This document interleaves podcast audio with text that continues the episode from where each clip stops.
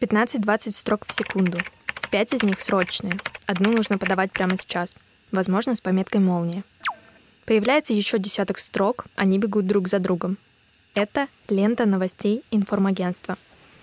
Нет, больше половины этой информации вы не узнаете. Она в закрытом доступе. Вы получите только самое интересное, важное и актуальное для вас. Буквально через пару минут после того, как что-то произошло. Но кто решает, что для вас актуально, важно и интересно? Привет! Меня зовут Полина Гончарова. Я вместе с вами живу в информационном мире и хочу понимать, как он устроен. А это подкаст «По факту» о медиаграмотности в цифровой среде.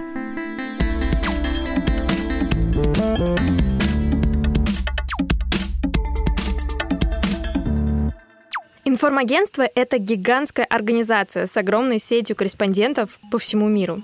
Это не СМИ, а тот, кто получает новости первее, чем СМИ. Вы точно о них слышали. ТАСС, Интерфакс, Bloomberg, Reuters и другие. И вот, что-то происходит. Корреспондент пересылает эту информацию в информагентство. Она появляется в закрытой ленте новостей.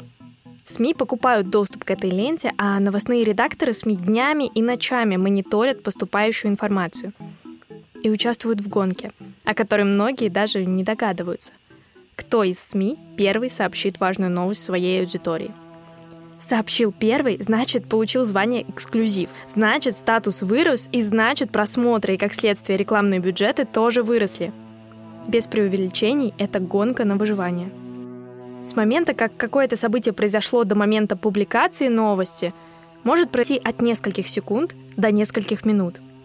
И за это короткое время на всех этапах зарождения новости должен произойти факт-чек.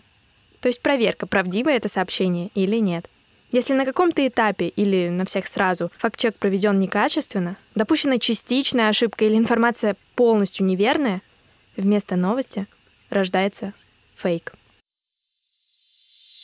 Скажем так, это классическая схема.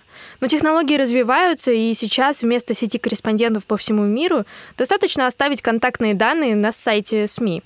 Присылайте ваши фото и видео, если что-то произошло. И вот уже любой человек снимает события на свой телефон и отправляет прямо в редакцию. Проверить такие сведения не просто трудно, порой невозможно. Если информагентства дорожат своей репутацией и много внимания уделяют факт-чекингу, то случайные очевидцы событий могут сами не понимать, что происходит на их глазах. Плохой факт-чек — это самый безобидный вариант рождения фейка. Чаще всего фальшивые новости создаются специально, целью заработать благодаря нагону трафика, с целью пропиарить свой ресурс или страницы, с целью навязать свое мнение, видение, идеи и таким образом, например, повлиять на политические процессы. Есть куча разных типологий фейков. Самый простой — это разделение на мисинформацию и дезинформацию. Разница в намерениях того, кто ее распространяет. В случае с мисинформацией люди передают сообщение дальше, не зная, что оно неверное. Дезинформация же — это намеренное введение других в заблуждение. К сожалению, пересылая друзьям или близким информацию, которую вы не проверили и которая оказалась фейком, вы становитесь тем, кто эту лживую информацию распространяет, мисинформирует. Ведь вы же не нарочно. И в тот момент, когда вам надоест самим распространять фейки, пусть и не нарочно, или вы устанете от постоянных репостов сомнительной информации от друзей и близких, пора применять навыки факт-чекинга. Есть такая штука замечательная, как вопросы Барта Симпсона. Это Иван Кузнецов, телепродюсер, публицист, исследователь вирусной информации и автор книги «Мемы. Научный взгляд на феномен поп-культуры, захвативший мир». Вопрос Барта Симпсона, он на самом деле он не вопросы, а вопрос он один. И э, он звучит так. И чё? Вот каждый раз, когда вы видите какую-то информацию, задавайте вопрос, и чё? Что-то, а вот кто-то куда-то поехал, что-то случилось и чё? И этим вопросом вы будете, задавая его себе, автоматически пытаться себе объяснить, вот эта информация, которую вы получили, влияет ли она конкретно на вас? Как она влияет? Что дает эта информация лично там вам, вашей семье, что эта информация дает там обществу, в котором вы находитесь, как это может на вас отразиться, а главное, кому это выгодно. Очень простой вопрос, который вот помогает немножко утихомириться, прийти в себя и попытаться разобраться в ситуации. Исследователи медиа и профессиональные фактчекеры по всему миру разработали несколько моделей, по которым можно легко проверить любой вид информации. Одна из самых распространенных из них складывается в аббревиатуру I'm Vain на английском. Вкратце, эти правила выглядят примерно так. Independent. Независимые источники лучше, чем заинтересованные. Multiple. Несколько источников лучше одного. Verify. Источники, которые проверяют информацию, лучше, чем источники, которые просто заявляют. Authoritative и informed. Авторитетные и проинформированные источники лучше, чем неинформированные. Named. Названные источники лучше неназванных. Руководствуясь этим универсальным советом, можно переходить к проверке конкретных форм информации. Но первым делом нужно определить первоисточник. Это не перерепощенная несколько раз новость на страницу у вашего знакомого. Первоисточник — это ссылка в СМИ на то, откуда именно у них эта информация. Источник должен быть указан во втором предложении текста или в сносках внизу фото и видео. И даже если вы видите знакомое название первоисточника, например, это известное мировое СМИ, не забудьте проверить, правильно ли написано название сайта и его адрес ссылки. Если, например, одна буква неверная, возможно, это фишинговая страница.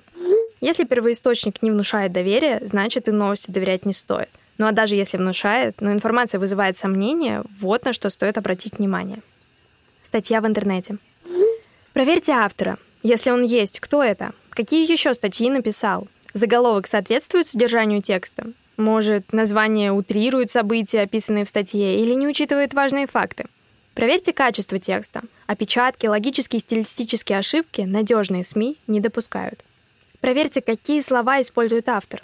Это цифры со ссылками на исследования, цитаты экспертов и информация из более ранних статей по этой теме – или это оценочная лексика типа «больше всего», «наилучший», «самый маленький», а еще «актуальный», «интересный», «важный» и прочее. Помните, что в новостях не должно быть оценки. Она допускается только в аналитических статьях и только основанная на фактах. Фото. Приглядитесь к деталям. Есть ли неровные стыки фотошопа или одинаковые элементы в разных частях фото, которые скопировали и размножили по картинке? А может, есть не до конца стертые элементы? Есть ли детали, которые помогут верифицировать ситуацию? Вывески магазинов, время, памятники. Вдруг это фото вообще не из того места и не из того времени, за которое его выдают. Прогоните фото через обратный поиск. Когда фото впервые появилось в сети? Может, старый снимок выдают за актуальный или наоборот? А что, если это вырезанный из контекста кадр? Видео. Как и в проверке фото, приглядитесь к мелочам. Проверьте склейки, переходы от одного кадра к другому. В каких-то местах могут появляться и резко исчезать люди, предметы. Это признак, что видео обработали. Если видео заявлено как документальное, значит, в нем не должно быть художественного вымысла. Реконструкция допустима, но она не должна выдаваться за настоящие события. А еще нужно помнить, в условиях информационной войны важно учитывать также, из какой страны это СМИ – насколько оно зависит от государственного финансирования или другой поддержки, и какая политическая позиция близка этому государству или инвестору. К этому относятся не только СМИ, но и поисковики, электронные сервисы, мобильные приложения. И, конечно, бывают ситуации, в которых определить, фейк перед тобой или нет, используя все доступные методы, ну, просто невозможно. В каких-то громких делах на помощь приходят профессиональные фактчекеры – Одним из русскоязычных проектов, созданных профессионалами, является «Проверено медиа». Они разбирают отдельные кейсы, проверяя все детали, консультируются с экспертами, ищут фрагменты общего контекста. А иногда и этого недостаточно.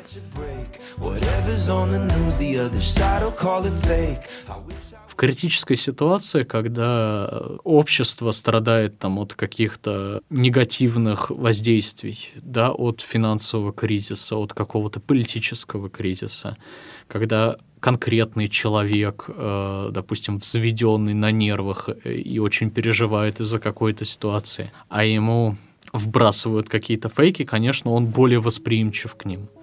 Это так работает человеческая психика. Поэтому защититься от этого нельзя, и чем больше будет у тебя вот каких-то внешних воздействий, тем более восприимчив ты к этому будешь. Мне очень нравится, как говорит еврейская мудрость, что правды не существует. Вот у вас там своя правда, у меня своя правда, и мы все правы. Существует истина.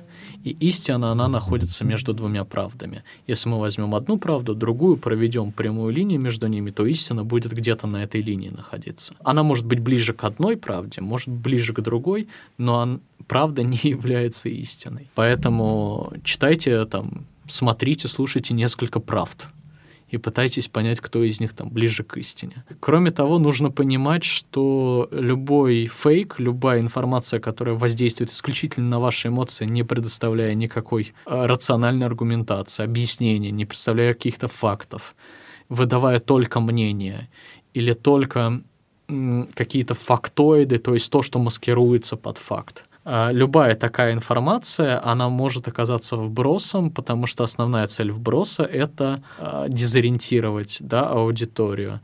Это ввести ее в заблуждение, увести в другую сторону, вызвать у нее какую-то эмоцию, как правило, все-таки отрицательную, там, панику, страх, чтобы было легче управлять. По факту, э, если вирусная информация рассчитана на вызов такой отрицательной эмоции, это примерно, я не ставлю знак равенства, это очень важно, но это примерно те же цели э, у таких фейков, как и у терроризма, как у акта террора. То есть это психологический террор. Его основная цель — это ввести человека, аудиторию в состояние шока, паники, ужаса, дезориентации. Подробнее о том, как информационный поток воздействует на нашу психику, рассказала Ольга Килина в подкасте «Хакни мозг». Сейчас, в наше время, время социальных сетей и быстрой информации, знать и понимать, как устроено эмоциональное заражение, максимально важно. Оттормаживаться и осознавать, что мы все находимся в этом круговороте совершенно разной информации, это то, что мы можем сейчас сделать для себя то, как мы можем защищать свою психику. И в свете последних событий это максимально важно. Информационная гигиена не равно игнорирование ситуации. Информационная гигиена – это необходимость наших дней. Если мы берем эмоцию страха, паники и тревоги, то тут очень важно понимать, что эволюционно это некая сигнальная система. Вам страшно, значит вам что-то угрожает. Вроде все просто и очевидно, но не всегда. В новую эпоху быстрой информации нам может быть страшно даже тогда, когда непосредственно нам ничего не угрожает. Мы просто можем заразиться тревогой. И я думаю, многие испытали на себе так называемое нервное или эмоциональное истощение от новостей и от информационного фона. Но при этом не могли остановиться и продолжали читать эти самые новости. Это возникает из-за иллюзии контроля. Если я ничего не упущу, то я выживу, будто кричит нам наш первобытный инстинкт. Но сейчас выдерживать потоки информации становится все сложнее и сложнее. Поэтому Важно задавать себе вопросы. Меня сейчас это действие наполняет или истощает? Как я себя чувствую после просмотра очередного телеграм-канала? Как я вообще с этим? И нужно понимать, что ваше психическое состояние, ваше эмоциональное выгорание, нервное истощение – это только ваша ответственность. И как-то урегулировать потоки информации, снизить риск эмоционального заражения, не бежать за толпой. Не факт, что там хоть кто-то отдает себе отчет в действиях. Ну все, Теперь вы знаете, как отличить новость от фейка. У нас есть четкий алгоритм действий, как работать с новостями, которые мы получили. То есть, которые нам доставили. Но кто же все-таки решает, как новость попадает в ваше инфополе? Мы все находимся в информационном пузыре. Это такое воображаемое пространство, в которое не попадает информация, которая нам не близка и не соответствует нашим представлениям. Самое неприятное, что мы сами загоняем себя в этот пузырь. Лайкаем и репостим те статьи и видео, которые нас привлекают, с которыми мы согласны. А алгоритмы считывают все наши действия и подсовывают именно то, что мы хотим прочитать или увидеть. И вся наша лента становится повторением наших собственных взглядов. Создается впечатление, что все думают, как мы. Все придерживаются правдивой точки зрения. Но, к сожалению, это не всегда правда. Важно помнить про правило «больше источников лучше одного». Выбраться из пузыря можно. Очистите историю поиска, отключите персонализацию или зайдите инкогнито, очистите файлы куки. Не игнорируйте контент, с которым вы не согласны. Оставляйте реакции и на него. И ваш информационный пузырь заиграет красками разных тем и мнений. Возможно, вы удивитесь, как много людей думают иначе, чем вы. И как много факторов вы игнорировали. Thank you